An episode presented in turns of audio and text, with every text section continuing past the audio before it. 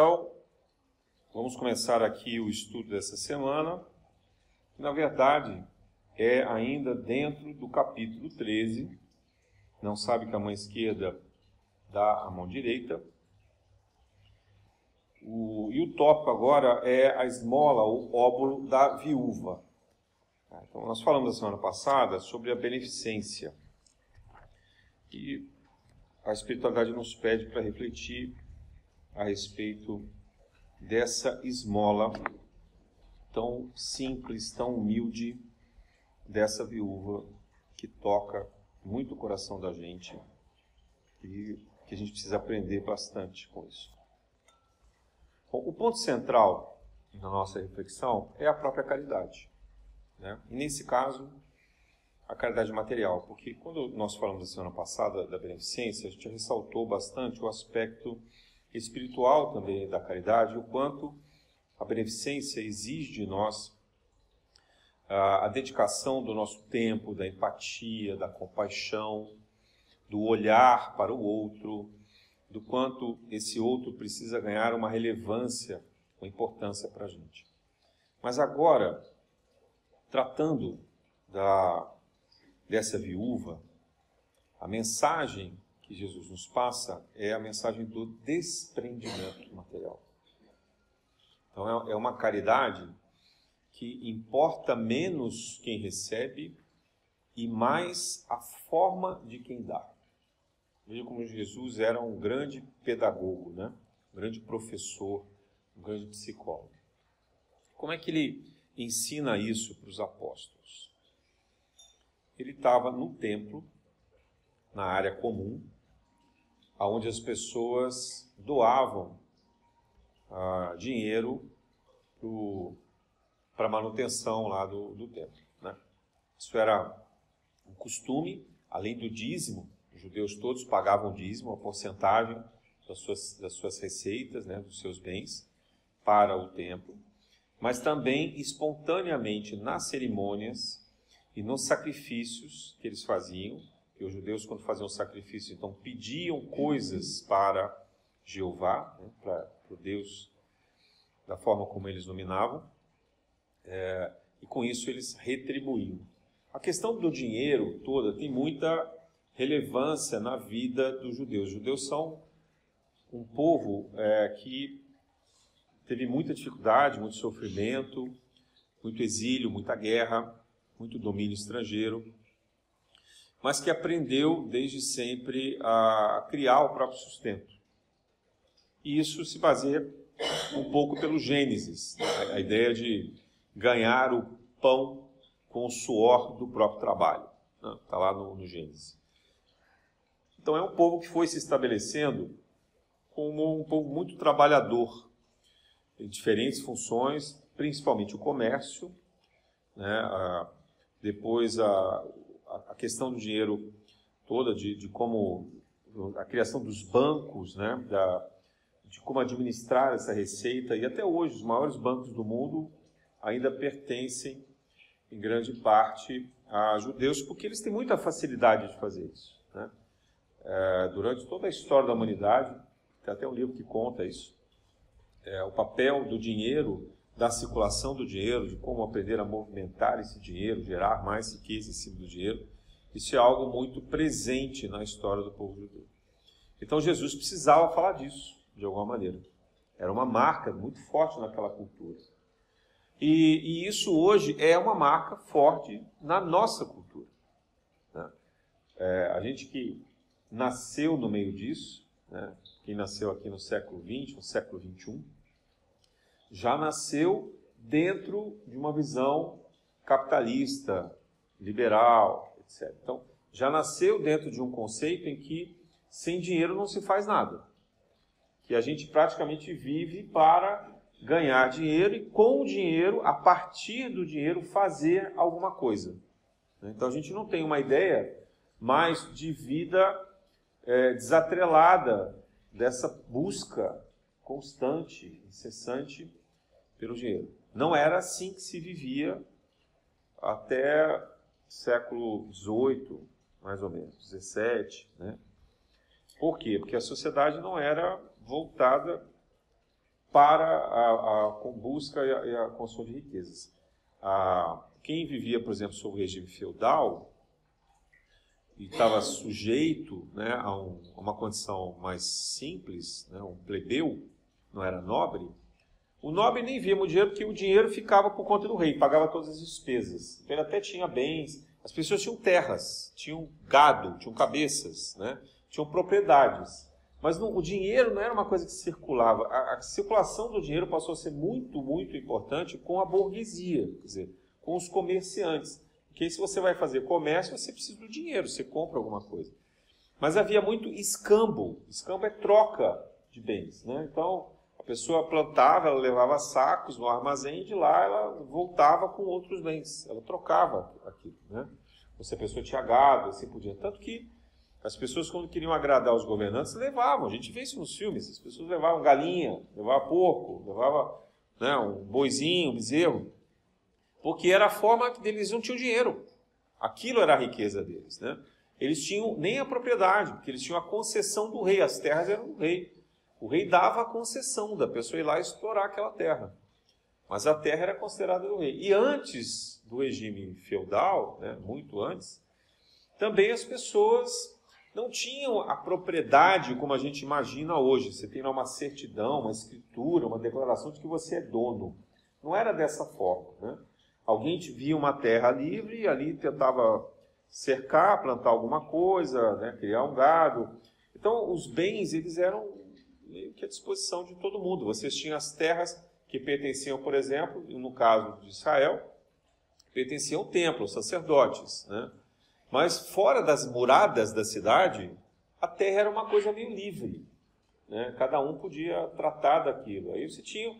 Mas as pessoas respeitavam. Aqueles que plantavam passavam até a posse daquela terra e todo mundo né, respeitava. Se alguém construísse uma casa, a pessoa passava a ter a, também a posse daquela casa, o direito daquela casa, os filhos herdavam. E assim por diante. Né? Mas tinham que pagar impostos, tinham que pagar tributos de alguma forma esses tributos não necessariamente eram pagos com dinheiro. Né? Mas o dinheiro circulava, principalmente entre os judeus, talvez fosse o povo onde esse, essa questão do dinheiro fosse mais forte naquela época. E Roma também era um império onde o dinheiro circulava muito forte. Mas Roma faz sentido, porque Roma era um império muito grande. O, o Império Romano ele dominava todo o entorno do mar Mediterrâneo. Então eram muitas nações. E, e povos de, de, características diferentes, línguas diferentes, culturas diferentes. Então ele tinha uma única moeda que fazia com que a riqueza pudesse ser compartilhada de alguma forma. Então era uma, uma questão até prática, né? um instrumento de comercialização, a moeda. Mas, mas a, era diferente em relação aos judeus. Os judeus, de fato, tinham um valor para as moedas e eles transacionavam, né, eles usavam não apenas a moeda deles, que era a moeda do templo, a moeda então reconhecida para pagar ah, o dízimo do templo, mas ao mesmo tempo eles tinham uma segunda moeda que eles usavam para comércio, comercialização entre eles e usavam também os denários. A gente até vê na Bíblia, Jesus fala de diversos tipos de moeda, né? Usavam, por exemplo, se me fala a memória, o denário era grego.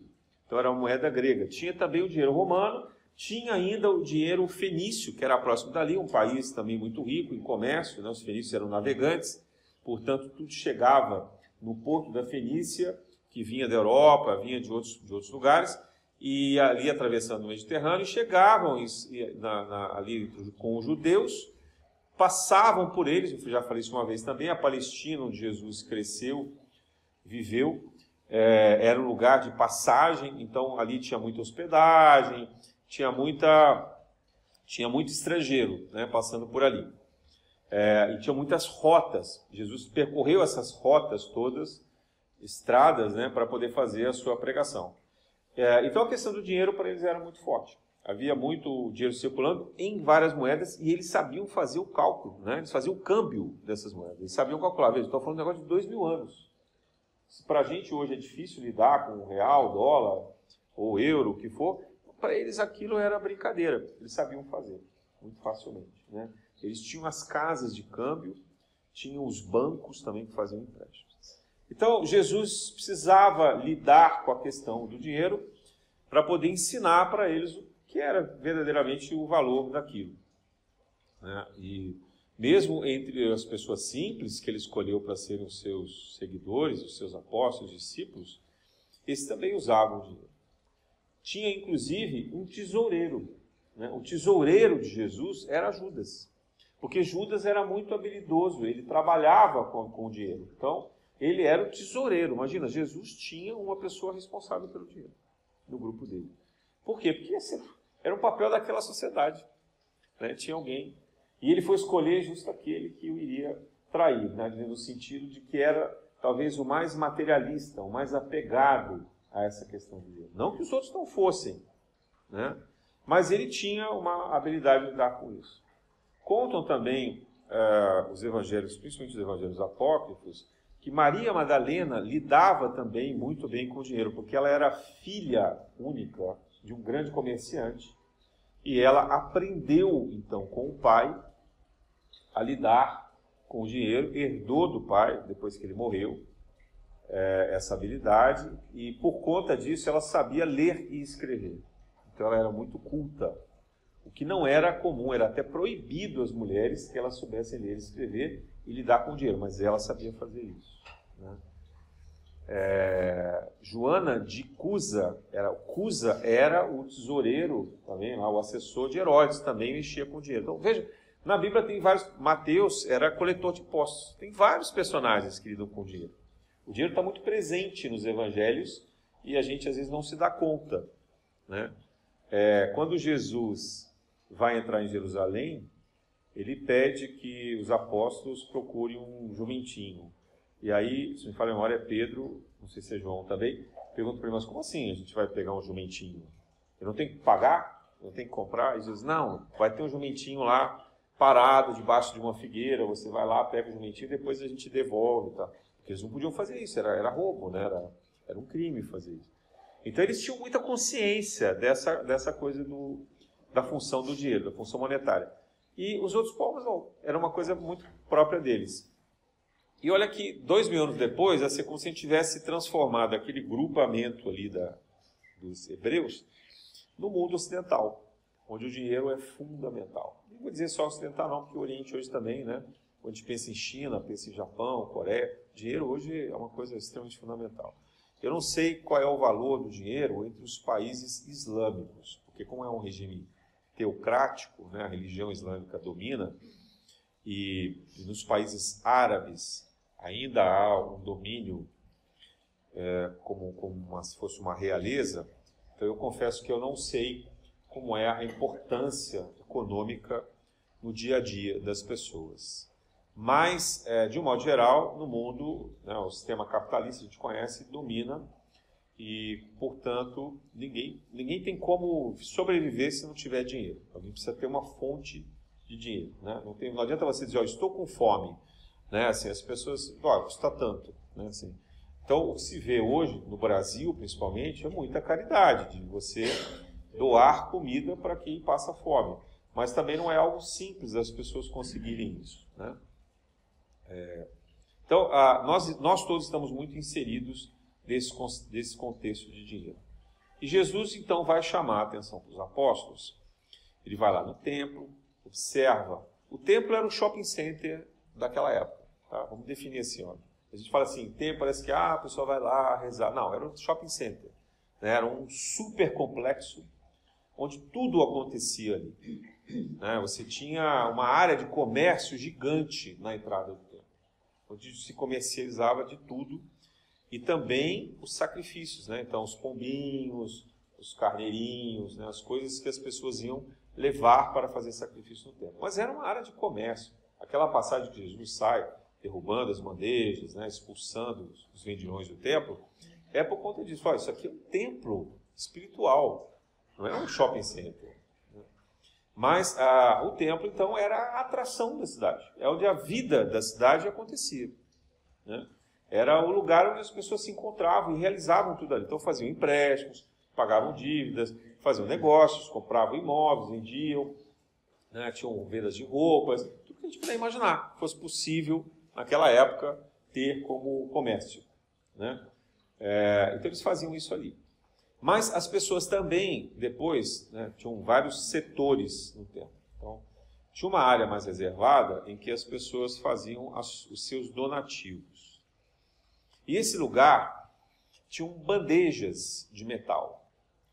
É, para que, na medida que as pessoas doassem dinheiro, moedas, dinheiro naquela época era moeda, era metal, não tinha dinheiro papel, era moeda. Então, na medida que as pessoas doassem dinheiro, fizesse bastante barulho.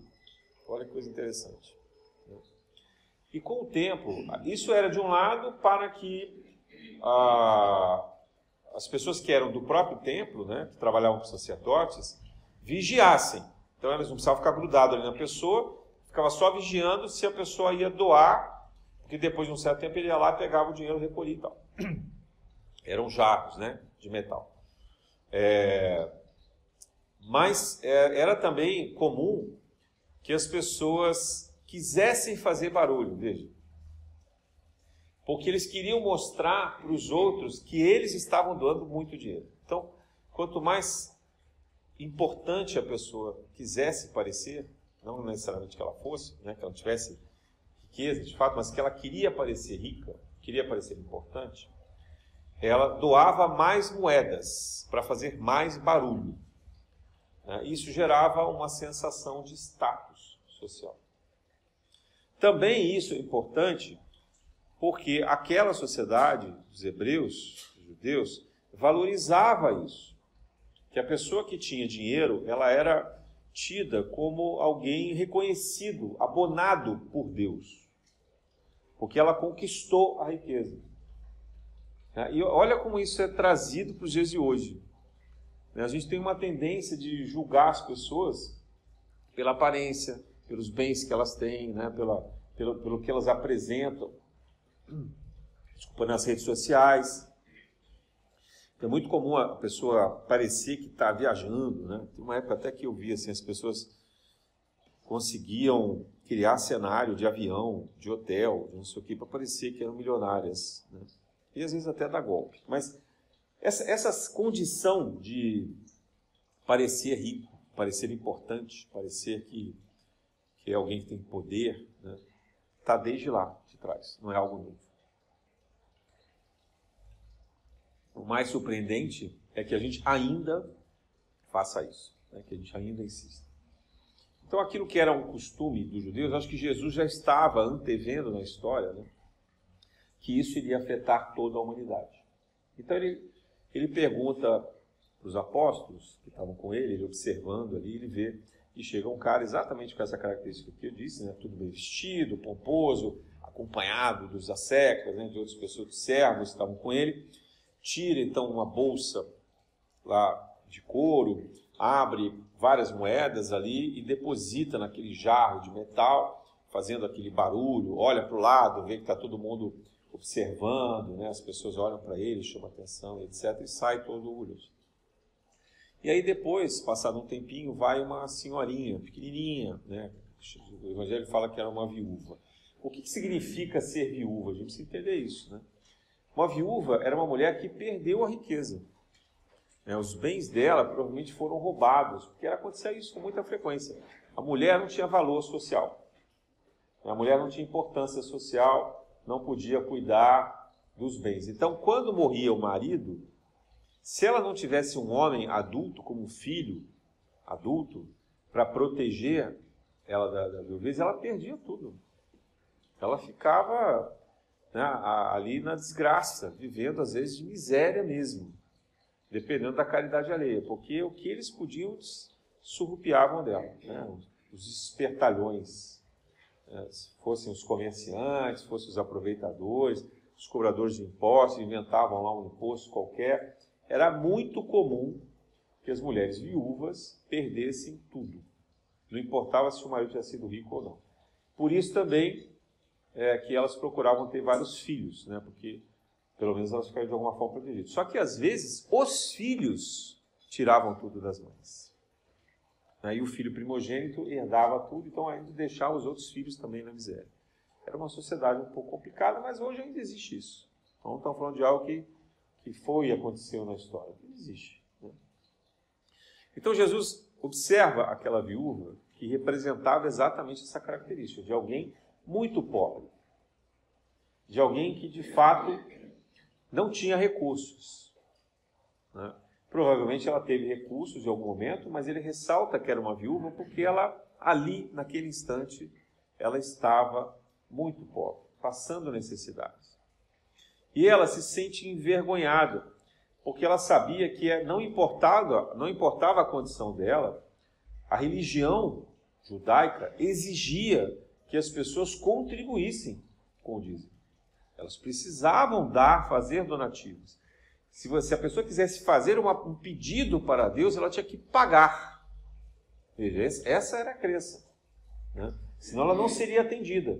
E como o judeu era muito supersticioso, aliás, os povos em geral, porque o romano também era muito supersticioso. Eles eram muito, muito supersticiosos. Então, ela provavelmente pensava assim: se eu não pagar nada, eu não seria atendida. A gente não tem como entrar no coração dela, mas olhando pelo costume, então ela está humilhada, muito pobre, muito carente, muito necessitada, mas tinha provavelmente um pedido sincero para fazer, que era muito valioso. Possivelmente era até o pedido de sair dessa miséria. Né? Talvez que Deus curasse as suas doenças, atendesse aos seus clamores, ao seu desespero. Mas olha que ironia dessa religião. Né? Para ela, ela que estava miserável, ser atendida na cabeça dela, pela cultura do povo, ela precisava doar o que ela não tinha. Então ela recolhe alguns centavos, duas moedinhas, né? seriam assim, centavos. Moeda que a gente jogaria na rua. Provavelmente ela pegou essa moeda da rua. Ela deve ter achado ali. Alguém que perdeu, que, olha, isso aqui não vale nada, né? joga ali. Ela deve ter pegado esse dinheiro da rua. E ela, então, com toda humildade, vergonha, porque era um corredor e um vaso gigante, né? Todo mundo tinha que passar por aquilo, estava todo mundo olhando, né? Era, uns, era como se fosse um palco, você, você tinha que passar ali um cerimonial para fazer aquela doação. E ela vai, cabisbaixa, caminhando na direção daqueles vasos de metal e doa com vergonha do barulho, porque imagina o barulho daquela moedinha, né? Aquele, aquela coisa discreta, né? mas ela faz o donativo com a, o coração sincero. Jesus então chama a atenção dos apóstolos e pergunta: quem foi aquele que tem o maior valor perante os céus? O rico, né, que dispôs de muitas moedas, ou aquela viúva? A resposta nós já sabemos, né, que é justamente essa viúva. E com isso, Jesus começa então a ensinar para os apóstolos que o dinheiro não tem um valor em si. Que o dinheiro é uma ilusão. Pena que os evangelistas não continuaram a narrativa de Jesus. Porque eu fico imaginando Jesus ali no templo, explicando o sentido dessa importância da viúva né? aquele óbolo, chamado óbolo da viúva, aquela, aquela miséria de donativo, de esmola que ela estava dando. Mas a gente hoje, por todo o restante do Evangelho, a gente é capaz de compreender, e Kardec ressalta muito isso quando ele fala da caridade. Então, aqui, para o nosso estudo de hoje, o que é que nós temos que pensar? É o desapego. Porque aquela viúva recebeu uma esmola, achou uma moeda na rua, ela tirou do que ela podia comer, ela tirou do que ela podia usar para o seu próprio sustento, que era miserável. E ela assim, ainda assim, ela confia na providência divina e faz uma doação é, para a forma como ela foi educada, que Deus ficaria feliz com ela. Então a gente não, não cabe aqui um julgamento dessa viúva chamá-la de, de ignorante né, ou supersticiosa, porque é uma circunstância muito antiga. E ela era, de fato, uma pessoa educada, sem qualquer educação, sem qualquer é, forma de, de concatenação, de raciocínio. Né? Ela era uma pessoa marginalizada na sociedade, não sabia nem ler nem escrever e foi abandonada pela família, pelos amigos, etc. Então ela não tinha uma capacidade de julgamento, ela seguia sua vida simples, humilde. E nessa condição ela era capaz do desapego. Veja, justamente ela que provavelmente em algum momento teve alguma riqueza, algum bem-estar, perdeu tudo, e ainda assim ela era capaz daquele desprendimento, daquele gesto humilde, de doar tudo, tudo, tudo, tudo o que ela tinha, que eram aquelas únicas duas moedas. Aquilo muito possivelmente custou, no mínimo, uma refeição daquele dia, né? o que ela poderia comer, matar, talvez a sua fome, se ela já não vinha de vários dias faminta. Então, quando Jesus ensina isso, nós temos que pensar assim: ah, então Jesus está pregando que todos nós devemos ser pobres, porque foi assim que se interpretou o Evangelho durante muitos anos. Né? E outros interpretaram, relativizando a, a, né, o posicionamento de Jesus, dizendo assim: não, Jesus não falou mal do rico. É, Jesus estava apenas dizendo que a viúva foi capaz de se desprender da riqueza e o rico podia ter doado muito mais. Ele doou pouco perto do que ele podia ter doado. Né? Porque a letra da, do texto evangélico pode receber várias interpretações, principalmente quando a pessoa não quer ler, não quer ver com os olhos né, do bem, com os olhos da verdade. Então a gente pode interpretar aí da maneira que quiser. Mas, mas o ponto central era o desprendimento da matéria né? e a procura do espírito. Então Jesus também falou sobre a riqueza, depois quando ele comenta numa outra passagem, que é mais fácil um camelo passar pelo buraco de uma agulha do que um rico entrar no reino dos céus. Não sei se vocês sabem, rapidamente, agulha era o nome que se dava a uma porta estreita. Nas muralhas de Jerusalém você tinha os grandes portões, como aquele que Jesus chega no domingo de Ramos, chamado domingo de Ramos, a entrada triunfal de Jesus em Jerusalém. Era um portão enorme, né, onde passavam, podiam passar cavalos, carruagens, né, as centúrias romanas. Era um portão gigante, enorme, principal portão da cidade. Tinham outros portões grandes também. Mas o que acontece? Como era uma cidade murada, é, tinham pequenos caminhos a, ao redor assim da, da cidade e, e, que eles fizeram então portas estreitas onde a pessoa conseguia passar uma única pessoa por vez. Então imagine uma muralha e você tem uma porta, um buraco, fala porta, né? É um buraco estreito onde passa uma pessoa. Obviamente que ali, naquele buraco estreito, né, uma fresta, digamos assim, não passaria um camelo. E como essa, esse buraco era muito estreito, eles chamavam isso de agulha, né? porque era comprido, fino, então era similar a uma agulha. Eles conheciam bem a agulha porque eles faziam tapetes, faziam tapeçaria, tear. Então eles conheciam. Então a comparação era com uma agulha de tear que eles estavam acostumados. Então por aquela agulha passava uma pessoa por vez, mas não passaria nunca um camelo.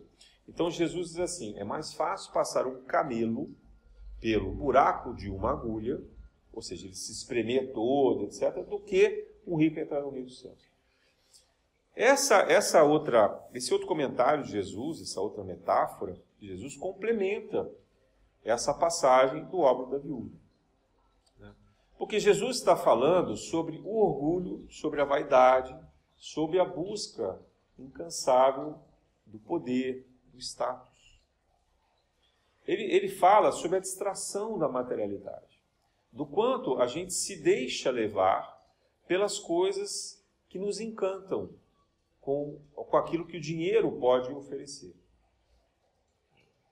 É, e não é à toa que justamente Jesus tenha deixado para a prova mais difícil na transição planetária o instante em que toda a humanidade vira refém desse dinheiro. Nós vivemos um regime capitalista, burguês, liberal, não é por acaso. É porque nós todos estamos aprisionados, atraídos por esse dinheiro, pelo encantamento que as coisas que o dinheiro nos oferece. Né? E é muito difícil mesmo. O bem-estar, às vezes, que o dinheiro proporciona, a segurança, a falsa segurança, né? de vida, de achar que, que se pode, não precisa sofrer para o mês seguinte não ter nada para comer. E quem já passou muita necessidade sabe da dificuldade que é você abrir uma geladeira. Às vezes você não tem geladeira, né? Você, ter, você, não tem uma comida, você, você não sabe o que você vai comer no dia seguinte. É, outro dia tinha um rapaz lá no café da manhã que ele falou assim: faz dois dias que eu não como. Estava a pegar dois kits, quer dizer, ele estava pensando no matar a fome dele, porque estava acumulada, mas ele também já estava preocupado saber se ele poderia garantir alguma coisa para o jantar ou para o dia seguinte. Né? Porque deve ser terrível você que vive na rua não saber onde é que você vai comer de novo. E olha que eles têm mapeado todos os lugares que doam, fazem café, sopão, né, almoço, etc. Mas ainda assim, tem dia que não dá certo, não acontece, eles não conseguem chegar, eles andam quilômetros para poder fazer isso. Então, essa. É, é, é, claro que Jesus não está sugerindo o, nenhum extremo. E a gente precisa entender isso bem, porque a forma como Jesus vivia é que a gente vai compreender o Evangelho. Veja, Jesus não escreveu nada, não tem nenhum texto escrito, nem ditado por Jesus. Porque Jesus veio à Terra ensinar pelo exemplo. Jesus mandou antes missionários, apóstolos, enviando textos sagrados. Toda a Bíblia sagrada, ela representa um processo de compreensão, de aprendizado, de estudo. Mas os evangelhos são a narrativa da vida prática, do exemplo de Jesus. Por isso que a gente, quando estuda os evangelhos, tem que saber interpretar por essa vida prática. Se tem alguma contradição, se tem alguma coisa específica no texto, isso não, não é tão relevante assim. O mais importante é o significado da ação, da atitude de Jesus. Então, como que a gente vai compreender a relação de Jesus com a riqueza? Ora, a gente tem vários exemplos. Né? Primeiro, Jesus, na sua infância, aprendeu com seu pai a trabalhar. Então, Jesus não era uma pessoa que não valorizasse o trabalho. E o pai dele recebia dinheiro pelo trabalho que ele fazia. O pai dele era um carpinteiro, né? um carpinteiro marceneiro, fazia, fazia grandes construções, mas fazia provavelmente também móveis, porque não havia muita distinção entre o que era uma carpintaria ou uma marcenaria. Né? É, e ele consta, até por alguns evangelhos apócrifos também, e por algumas narrativas de livros espíritas, que José era um, era um artífice muito, muito bem sucedido, né? era um artesão que sabia compor muito bem a atividade que ele fazia. Ele era um excelente carpinteiro. Jesus aprende com ele. E depois que José desencarna, Jesus continua até durante muitos anos, a exercer essa atividade para sustento também da família. Né? E ele, então ele trabalhava. Jesus não, ele não negava o trabalho, nem era contra o trabalho, nem contra a remuneração do trabalho. Jesus não foi um ativista social contrário ao trabalho. Jesus também consta que viveu segundo os costumes, então, muito provavelmente, ele fazia doações dos dízimos obrigatórios, que eram como se fossem impostos exigidos pelos, pelos templos, pelos sacerdotes. E ele também deve ter recolhido os impostos aos romanos, porque ele disse isso em uma passagem que aos romanos, né, dai a César o que é de César. Então ele recolhia os impostos. Então, a relação de Jesus com a riqueza era de respeito aos costumes. Então ele não era um revolucionário no sentido de vamos aqui viver na anarquia, ou vamos viver na pobreza todo mundo, ou vamos tirar o dinheiro dos ricos e dar aos pobres. Não há nada, nada, nada, nada na vida de Jesus que possa dar margem a essa interpretação. Jesus vivia de uma forma coerente com aquela sociedade, sem abusos, né? com, com moderação, com ponderação e, e com crítica até a essas posturas, para que não houvesse exageros. Então, esse é o primeiro ponto. A relação de Jesus com o trabalho e com o dinheiro era uma relação de respeito, uma relação de, de, de ponderação, de moderação, de cuidado, de viver ali dentro da, das exigências. Depois, quando Jesus começa a sua pregação do Evangelho, ele convoca pessoas de diferentes profissões. O Evangelho não dá detalhes para a gente de como essas pessoas que tinham outras profissões faziam para viver. Eles não explicam se essas pessoas continuaram trabalhando. A gente não tem clareza sobre isso. Exceto pelos pescadores. E os pescadores continuavam pescando, né? que era Pedro, João, Tiago. Os três pescadores continuavam. E provavelmente outros apóstolos se juntavam a eles ali. E, e iam com eles pescar. E Jesus vai com eles pescar. Isso consta no Evangelho. Então, em alguns momentos, esses apóstolos que tinham família, Pedro tinha família, Pedro tinha sogra morando com ele. Né? Então ele precisava pescar, porque ele tinha que levar alimento para casa e tinha que provavelmente gerar riqueza sobre isso. Então, há passagens do Evangelho que demonstram Jesus trabalhando com eles. Jesus vai na embarcação pescar. Jesus, até em um determinado momento, faz o milagre, chamamos de milagre, mas era aquela ação é, espiritual, de compreensão da materialidade até, ou de atração, talvez, de um cardume, em que eles, tendo passado a noite inteira tentando pescar, não conseguiam. Na manhã seguinte, Jesus chega à beira do lago, e os encontra e pede para que eles joguem de novo a rede. Pedro até zomba, diz, imagina, já fizemos isso a noite inteira, isso aqui do lado da nossa casa vai ter peixe. Mas Jesus insiste, ele faz isso e vem um carrinho gigantesco. Então, Jesus até ajuda financeiramente, de alguma forma. Né? Jesus compreende que aquele é o alimento, é a fonte de renda necessária para o sustento dele. Então, a relação de Jesus com o trabalho é uma relação de respeito. É uma relação de necessidade, de compreensão do sustento, dos meios de sustento. Infelizmente, a gente não tem é, informação sobre os outros trabalhos. A gente sabe, por exemplo, é, de Zaqueu, que era coletor de impostos, ou de Levi também, que era coletor de impostos, mas que aparentemente Levi deixa. Né? Então, o que, que a gente suspeita pela interpretação e por alguns outros textos que são, não são dos evangelhos oficiais? Que essas pessoas, tendo sido ricas, elas venderam os bens, pagaram as dívidas que elas tinham, deixaram as esposas, no caso de, no caso é, especificamente de Levi, né, ou Zaqueu, eles devem ter deixado as esposas com algum bem e doaram para o grupo os recursos que eles tinham, porque Jesus precisava empreender uma viagem de três anos de pregação ele tinha que ter recurso. Então ele certamente recebeu donativos, não apenas desses que passaram a ser os seus seguidores, como também de alguns outros discípulos que buscaram ajudar. Mas a gente não vê em nenhum momento Jesus pedindo dinheiro. Então, também aqui precisamos tomar cuidado com as pessoas que defendem que os templos religiosos, as casas espíritas, as igrejas façam coletas, como faziam os sacerdotes judeus. Pelo contrário, Jesus critica isso.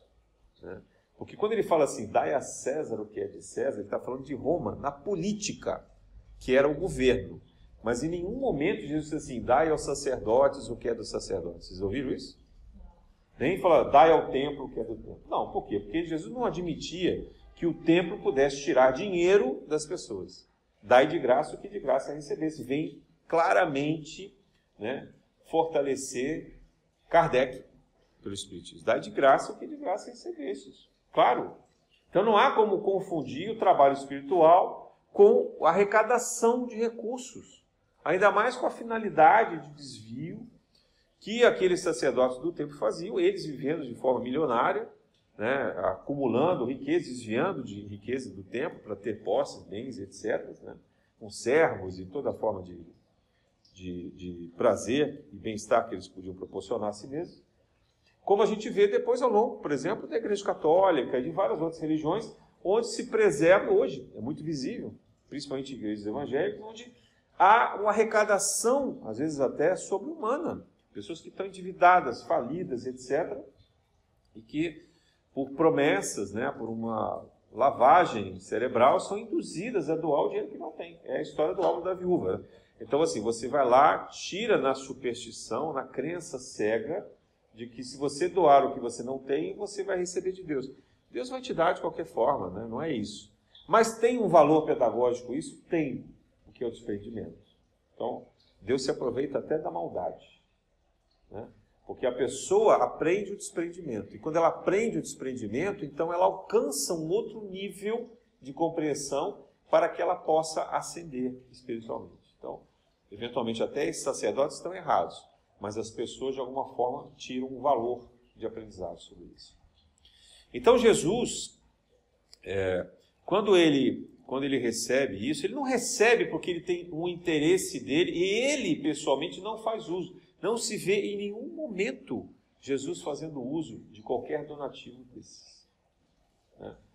É, ele, ele usufrui possivelmente do alimento que é compartilhado ali, mas o que se vê também é que diversas vezes Jesus vai ao largo, vai longe deles, e ele sempre fazia isso, e passa às vezes dias afastados dos, dos seus discípulos, dos seus apóstolos, e lá ele vai comer por conta dele, ele não vai comprar nada, não é como hoje que você tem que comprar comida, né? Eles comiam muitos frutos, muito mel silvestre, eles se alimentavam muito da natureza? De ervas, castanhas, né? sementes. É, então é uma coisa diferente do que a gente tem hoje aqui. Então Jesus vivia muito por conta dele próprio, ele não dependia de ninguém, ele aprendeu a viver na natureza, que é algo que nós nos afastamos e nos esquecemos. Né? Hoje em dia, eu me questiono muito assim: por que, que nós não temos árvores frutíferas nas ruas? Se tem tanta gente passando fome, não era uma coisa simples e óbvia imaginar se pudesse ter árvores frutíferas ou hortas públicas para que as pessoas mais carentes e famintas pudessem ao menos se alimentar dessas coisas? Nós temos o maior parque urbano do mundo, que é o Aterro do Flamengo. Tem uma ou outra mangueira. Mas não era para ter, talvez, uma riqueza de, de árvores frutíferas para que isso virasse uma condição das pessoas se alimentarem? E não só aqueles necessitados que quisessem lá chupar uma manga. Né? A gente aqui, se vai no Jardim Botânico, por exemplo, tem jaca, tem mangueira, etc. A gente é proibido pegar uma fruta, porque aquelas frutas são destinadas aos animais. Mas veja a nossa cultura, né? A nossa cultura é: você quer uma fruta, vai lá e pague. Não há o compartilhamento, não há a coisa pública. A gente não faz para o coletivo. A gente está preocupado em gerar uma fonte de riqueza. A gente paga pela água, gente. Né? As, as, teorias lá dos impostos dizem que não, que a gente só paga pelo transporte da água. Mentira, a gente paga pela água. Né? A gente paga pela energia elétrica, a energia, a energia elétrica é da natureza. Ah, mas você tem que ir lá gerar na turbina. Quer dizer, a gente tem um conceito de pagar, pagar por todas as coisas, que é uma exploração humana. Né? Isso deveria ser um bem público, gerado pelo esforço coletivo, mas não cobrado. Né? Educado para que não houvesse desperdício, talvez até com punição pelo desperdício, mas não a cobrança. Então, essa, essa ideia de que se cobra tudo, Jesus jamais apoiou isso. Pelo contrário, quando a gente vê ah, o milagre da multiplicação dos pães e dos peixes, é, primeiro, Jesus passa a mensagem do compartilhamento. Vamos ver o que cada um trouxe para si. Porque se a gente for capaz de compartilhar o que se trouxe, o que se tem, vai sobrar. Né? Não necessariamente houve uma multiplicação no sentido do milagre, mas principalmente no sentido da partilha. E na medida que as pessoas se desprendem e doam aquilo que a princípio seria para o próprio interesse, e são capazes de compartilhar, de tornar público nesse coletivo, então isso se multiplica, porque a providência divina também vai fazer com que isso se multiplique. Né? É, é, essa é a proposta de Jesus. Então Jesus em nenhum momento se preocupou com dinheiro. Jesus jamais se preocupou se Judas pegava aquele dinheiro para uso próprio, tinha outra finalidade, ou se qualquer outra pessoa podia fazer, porque não era isso que interessava. Né? Então havia a doação, mas ele sabia que ele podia contar com os recursos das pessoas que eram honestas no trato desse dinheiro. José de Arimateia, né? a própria família de Lázaro, algumas pessoas que tinham uma outra posse. Jesus usufruía disso, mas usufruía como quem usufrui da natureza como quem diz assim: ó, isso não é seu, isso é do coletivo. Então, quando Jesus almoçava, com, comia com os publicanos, né, Ele fazia isso na compreensão de que isso era do coletivo, isso não era daquele, daquela pessoa rica que estava ali, egoísta, querendo mostrar que ele podia lá estar com um rabino famoso, etc. Né? Assim, por isso também que ele, ele, ele valoriza o momento em que Maria Madalena quebra um jarro de um perfume de, de nardo caríssimo é, aos pés dele e limpa com os cabelos e o, o rico que estava na casa onde ele estava chama a atenção de Jesus que era um absurdo ela desperdiçar aquele perfume tão caro lavando os seus pés. Né? Jesus estava preocupado com o preço do perfume, do jarro, o que fosse. Né? Então, qual é o valor das coisas, sabe? Então, essa, essa, esse contraste da viúva extremamente carente e daquele rico, né, daquela pessoa muito rica, é para nos chamar a atenção que nenhum dos dois extremos é bom. Mas o que é bom é o desprendimento. O que é bom é encontrar o equilíbrio, principalmente o equilíbrio que é capaz do compartilhamento, que é capaz de pensar no coletivo, que é capaz de se integrar à natureza. Né? Então Jesus possivelmente não comia peixe, mas ele pescava com os apóstolos que comiam peixe, ele compreendia isso. Ele compreendia que esse era o costume deles, ele nunca criticou. Provavelmente eles comiam também cordeiro, que era o costume deles comer carne. Jesus nunca criticou isso.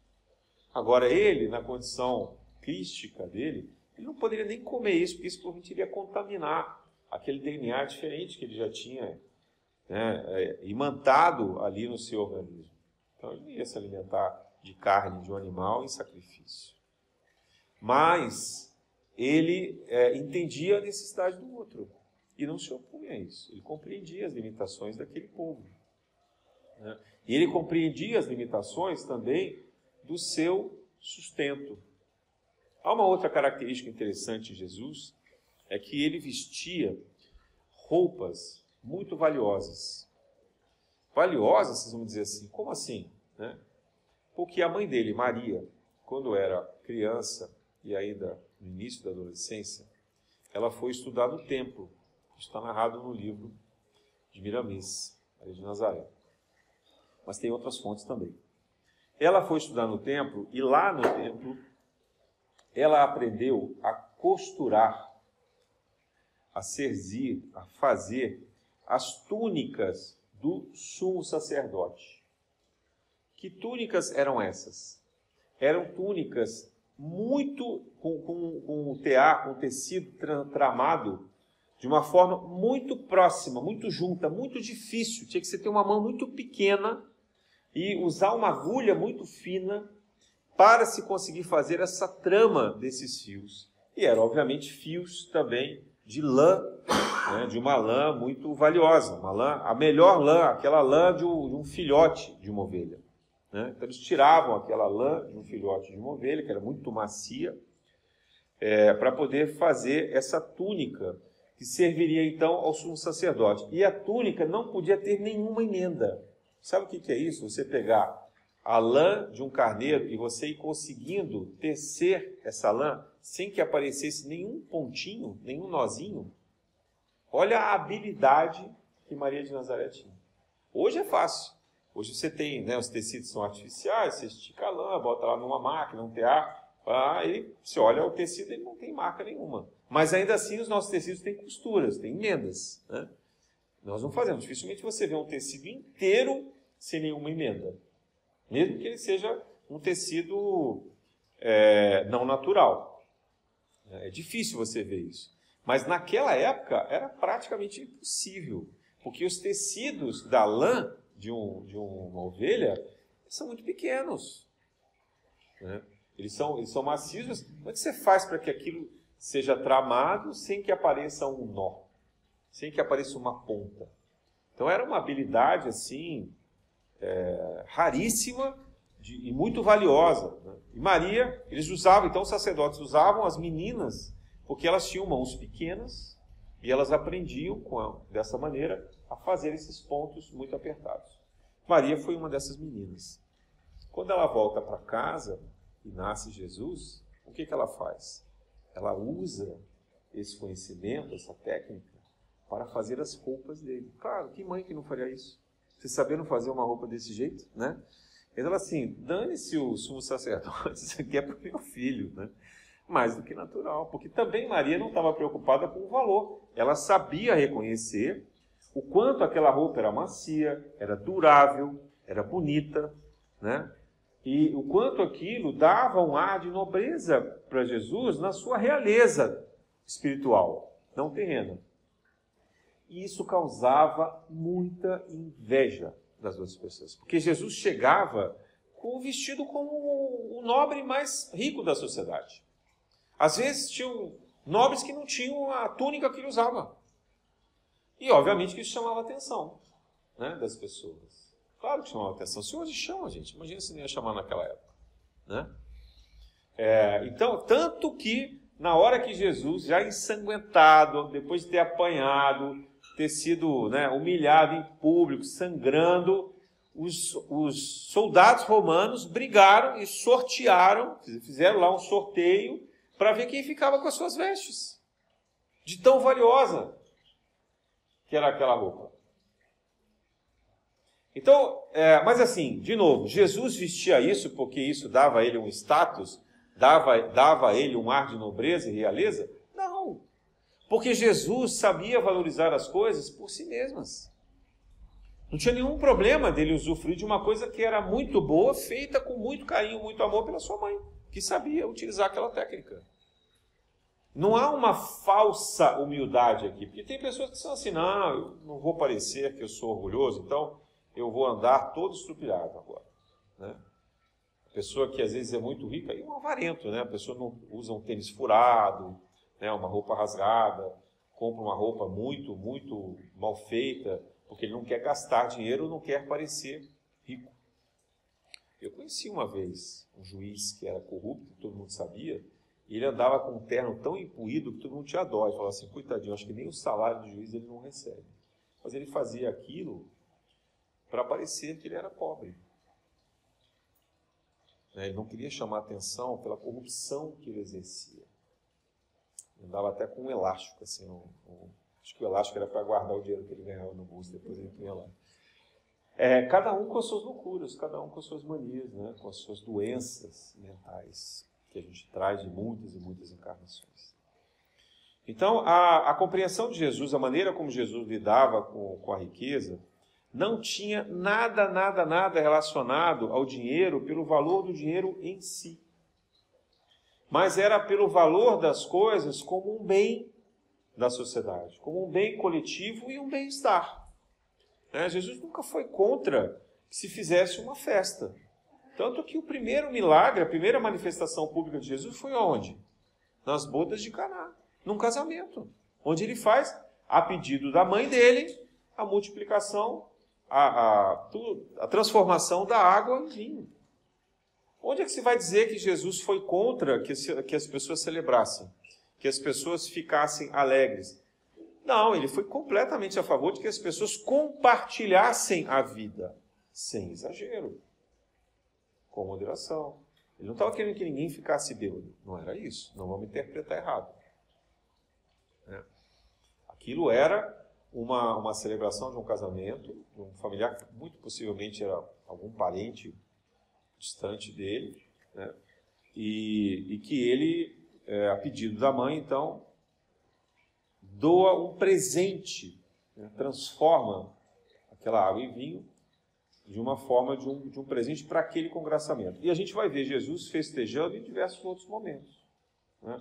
A gente vai ver ele jantando em várias ocasiões, ou comendo junto com, com pessoas ricas, ou até junto com os apóstolos, também festejando, né, celebrando. E Jesus prepara a última ceia, que nada mais, nada menos era do que um jantar de celebração onde ali, muito possivelmente, também tinham várias iguarias preparadas pela casa de José de Arimaté, é, com, de, de alimentos que fossem saborosos, porque Jesus queria alegrar os seus apóstolos na sua despedida. Ele não queria que os apóstolos sofressem, então, que eles ao menos tivessem um pouco dos prazeres carnais, dos prazeres terrenos, para que pudessem sentir um bem-estar na hora de uma notícia tão triste, porque queria dizer para eles: olha, essa é a minha despedida.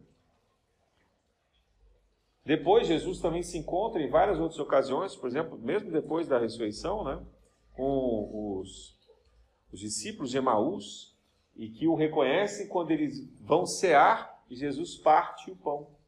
Quer dizer, Jesus fazia muita questão de participar desses eventos, dessas celebrações. Há várias narrativas de Jesus indo ao templo, indo a Jerusalém, celebrar no templo, desde os 12 anos, depois ao longo da sua vida, onde iria celebrar as festividades de Jerusalém. Então, às vezes a gente fica com uma imagem muito distorcida disso. Né?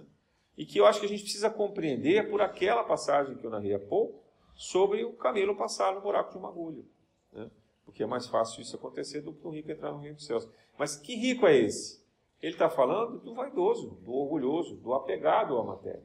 Daquele que não consegue compreender a, a importância do compartilhamento, a importância de você viver o coletivo, a importância de você tentar viver na natureza e de você valorizar as coisas que são boas, mas não porque elas representam um ganho social, uma vaidade, uma ilusão nossa na Terra, mas pelo que elas têm de bom. Né? Se Jesus estivesse vivendo aqui na nossa época, talvez nós nos assustássemos dele é, usufruir de festas, dele andar num carro eventualmente luxuoso, não que fosse dele, porque Jesus não se preocupar com isso. Jesus provavelmente estaria andando a pé, mas hoje não tem jumentinho para ele andar. Então ele ia ter que andar de carro, ia ter que andar de ônibus, né? ia ter que andar de metrô, de avião, não é isso? Então, não, não, não, a gente não pode pensar que o fato de existir um bem material, esse bem é negativo, ou que o dinheiro é negativo. Claro que não. Claro que não. A questão é a forma como a gente lida com isso. É a forma como a gente entende que o dinheiro não pode ser o nosso fim. E, isso, e ele não pode ocupar a maior parte dos nossos desejos e do, da nossa dedicação, do nosso trabalho. O nosso trabalho não pode ser pelo dinheiro. O dinheiro tem que ser uma consequência do nosso trabalho. O nosso trabalho tem que ser pelo bem comum, tem que ser pela entrega, tem que ser pela transformação nossa e aprendizado moral e da sociedade onde a gente vive. Será que a gente tem essa capacidade? Né? Porque se, se, a nossa preocupação é quanto nós temos no banco e quanto nós temos de crédito no cartão, que a gente possa entrar numa loja e comprar, então tem alguma coisa errada acontecendo com a nossa cabeça. Nós temos que ser capazes de viver com aquilo que é necessário. E tem uma outra passagem também no Evangelho que Jesus diz: Se os teus olhos te fazem pecar, arranca-os. Arranca-os. Né? Quer dizer, por que isso? Se a gente não consegue se desvencilhar do dinheiro de nenhuma forma, é melhor que a gente não tenha dinheiro. É melhor então que a gente talvez tome uma atitude radical. Mas veja, é um processo pedagógico. É a gente educando a gente mesmo. Porque a gente tem que às vezes reconhecer. É que nem uma pessoa que ela tem uma dependência ao alcoolismo. Eu não estou falando nem no estágio de doença aqui. Estou dizendo numa dependência controlada. Mas a pessoa sabe que ela se excede. Ela sabe que ela bebe mais do que ela deveria. E ela faz coisas que ela não deveria. Então, essa pessoa que tem algum controle, que não está no estágio de uma dependência química, que ela precisaria ser internada, que ela tem uma forma de escolher, ela deveria dizer: Ó, não vou beber mais. Porque ela começa a beber, ela não consegue parar. Né? Ela às vezes passa. Eu conheço pessoas que passam a semana inteira bem. Chega no final de semana, sexta-noite, ela começa a beber, ela vara sexta-feira bebendo, emenda no sábado, e ela vai parar de beber no domingo.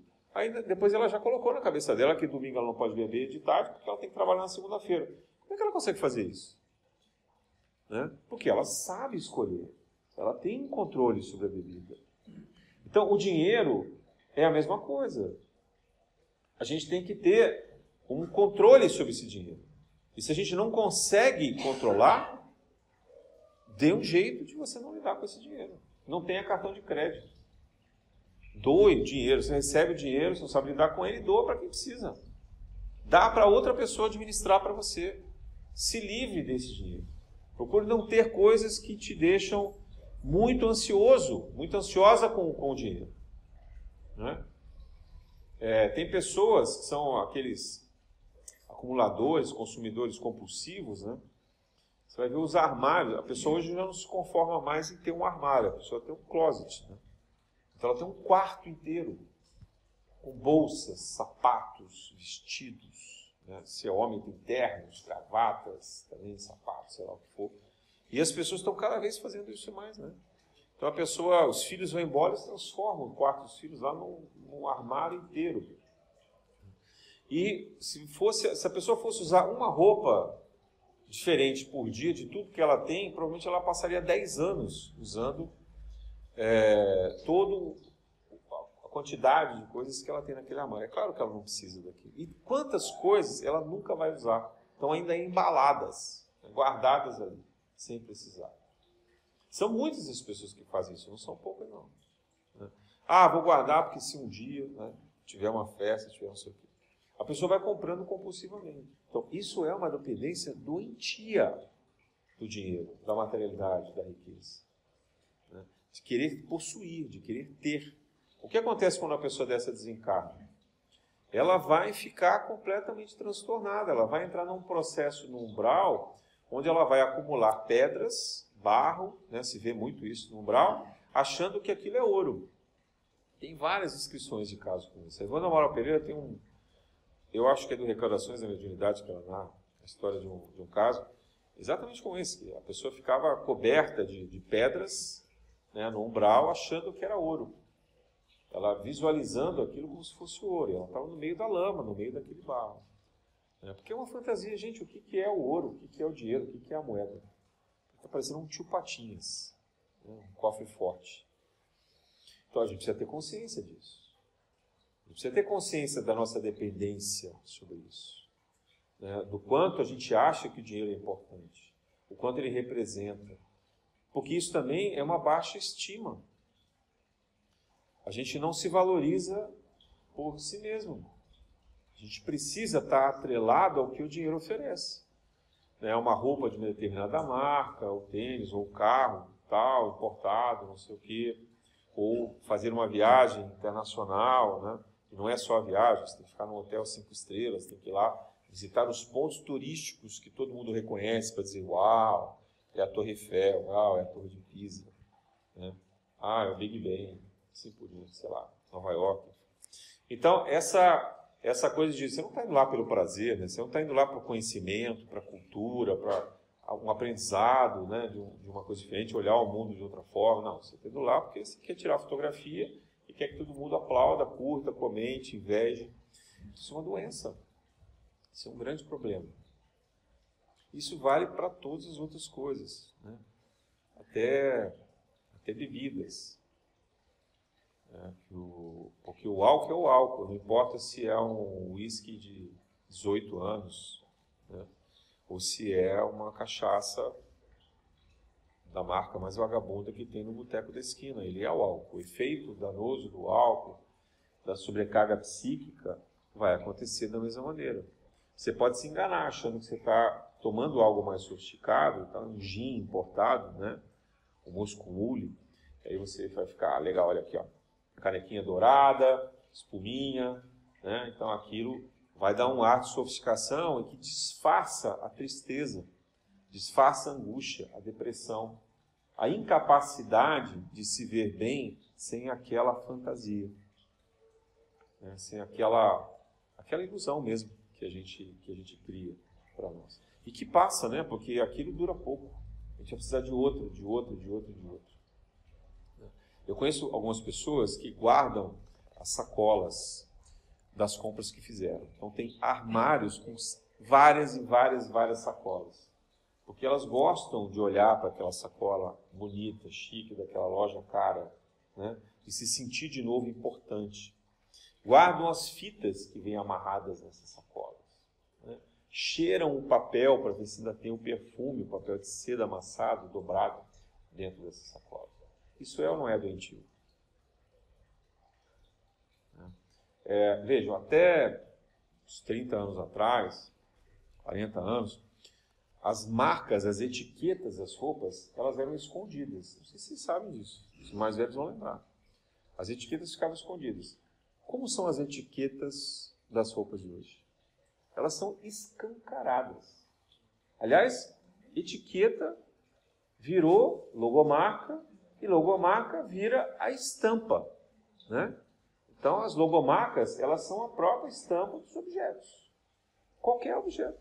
Quanto mais luxuoso o objeto, mais a estampa gigantesca, dourada, com um diamante brilhando, né, assim, e, e, e, as pessoas andando com aquilo como se fosse a melhor coisa do mundo e se achando o máximo, porque tem essas estampas para elas valiosas. E é o que acontece? A falsificação. Aí uma doença ainda que eu não sei nem se não é pior. Não sei o que dizer qual que é pior. Porque se a pessoa comprar o que é caro e desfilar com aquilo que é caro para que ela se sinta vaidosa, orgulhosa e possa ser invejada e glorificada, o que for, ou a pessoa que não tem condição usar uma marca falsa, sabendo que aquilo é falso, e aí fazendo de conta que pode ter o poder e a glória e etc e tal de quem tem aquela bendita marca. Olha que, que, que coisa difícil da sociedade entorpecida que a gente vive hoje. Isso nem tinha na época de Jesus, não. Isso é uma coisa da nossa época. Né? Esse entorpecimento e essa ilusão pela força que as marcas geraram e que nos dominam. Porque também, assim, não tem nenhum problema de se comprar uma coisa que tem marca, você vai dizer assim, não, eu sei eu vou comprar dessa marca porque eu tenho certeza que a qualidade dessa marca é boa, o preço que eu estou pagando é justo, etc. E esse produto vai durar e eu preciso dele. Ok. Você fez um raciocínio ali que justifique. Você tem condição, não vai sacrificar demais para comprar isso. Tá bom. Né? Outra coisa é você se enganar, achando que você está fazendo esse raciocínio e no fundo, no fundo, o que você quer é aquela marca. E quanto maior a marca, quanto mais aparente, mais importante ela representa para a gente. Sabe o que é irônico? Depois de um tempo, as pessoas enjoando dessas roupas, esses acessórios, elas acabam doando. Hoje em dia se vende muito para brechó, que é uma coisa até, né? Aí tem um comércio do, do, do, usado e do usado, né? Você começa a comprar a marca. Se tivesse, se não tivesse etiqueta, não tivesse a marca, ninguém passava nem na loja. Mas como tem a marca, tem etiqueta, então aquilo que era para custar 10 reais, num brechó normal, passa a custar 10 mil reais, né? E as pessoas compram, compram pela marca. Então, essa, esse fenômeno, mas em algum momento, isso que foi muito valioso, muito importante para alguém, chega na rua. E você começa a olhar uma pessoa que anda numa condição de mendicância usando aquela marca, usando aquele acessório. Né? E você fala: caramba, que valor tem isso? Né? Porque então agora, aquele que é muito pobre, coitado, está usando também. E ele, muito provavelmente, também, se ele souber o que significa, está se sentindo muito importante também. Porque ele está usando aquela marca, aquele acessório. Porque a gente vê as disputas, às vezes, quando chegam roupas né, e vão ser doadas, as pessoas também quererem procurar lá. É uma doença que ela é transversal, ela ocupa a humanidade inteira. Assim. Essa coisa da preocupação com marca, com o status que a marca representa, e como se isso pudesse colocar um carimbo na gente de impulsionamento de, de autoestima, é uma coisa horrorosa. Como nós estamos doentes socialmente pela dependência do dinheiro. Isso vale para tudo, tudo, tudo, tudo, tudo. É uma coisa o tempo inteiro. Nunca se teve tanta logomarca, nunca se teve tanta, tanta preocupação com o significado que as marcas representam no nosso dia a dia. Né? E, então, onde está Jesus nisso? Jesus está na simplicidade. Jesus está na, na utilidade e no, na, na, no uso comum, coletivo, né, pela abundância da natureza. Não é o dinheiro. Jamais seria a marca. É, então, e, e mais, é, é o reconhecimento do trabalho como respeito e do dinheiro, a remuneração, também como respeito, como fonte de subsistência, como meio de troca, como uma facilidade, um instrumento da sociedade, não de exploração. Né? Volto a dizer. Jesus disse: Dai a César o que é de César. Jamais nós ouvimos Jesus dizer: Dai ao templo, dai ao sacerdote o que é do sacerdote ou o que é do templo. Então, Jesus jamais valorizou ou reconheceu que o templo ou os sacerdotes pudessem explorar os judeus pela espiritualidade. Dai de graça o que de graça recebeste.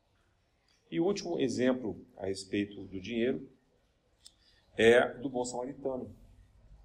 É, o, aqueles que passam sacerdotes. Então, Jesus vai dando exemplo de pessoas que eram bem-sucedidas financeiramente, culturalmente, socialmente. Né? Passa o sacerdote, passa o levita, passa o fariseu, que eram as classes religiosas, principalmente, né? mais abastadas, mais ricas da sociedade judaica e ignoram aquele pobre coitado que havia sido roubado, machucado, estava largado à margem de uma rua, uma estrada. E chega ali um estrangeiro. Chega ali aquele estrangeiro, se depara com aquele corpo. Veja, os judeus tinham uma lei, não era uma, uma norma social, era uma lei que proibia que eles tocassem os estrangeiros ou que eles se dirigissem à palavra, exceto se o estrangeiro quisesse comprar alguma coisa. Aí eles podiam falar com o estrangeiro para vender. Senão eles não podiam falar, se relacionar com os estrangeiros. Principalmente os samaritanos. Né? O povo da Samaria era um povo inimigo dos judeus. Há uma discussão lá né, de onde estaria a Arca da Aliança, é, de se teria sido no Templo de Jerusalém ou se teria sido num outro monte e aí, aí, cada um se acha um povo mais sagrado, mais importante, etc. Eles brigavam entre si.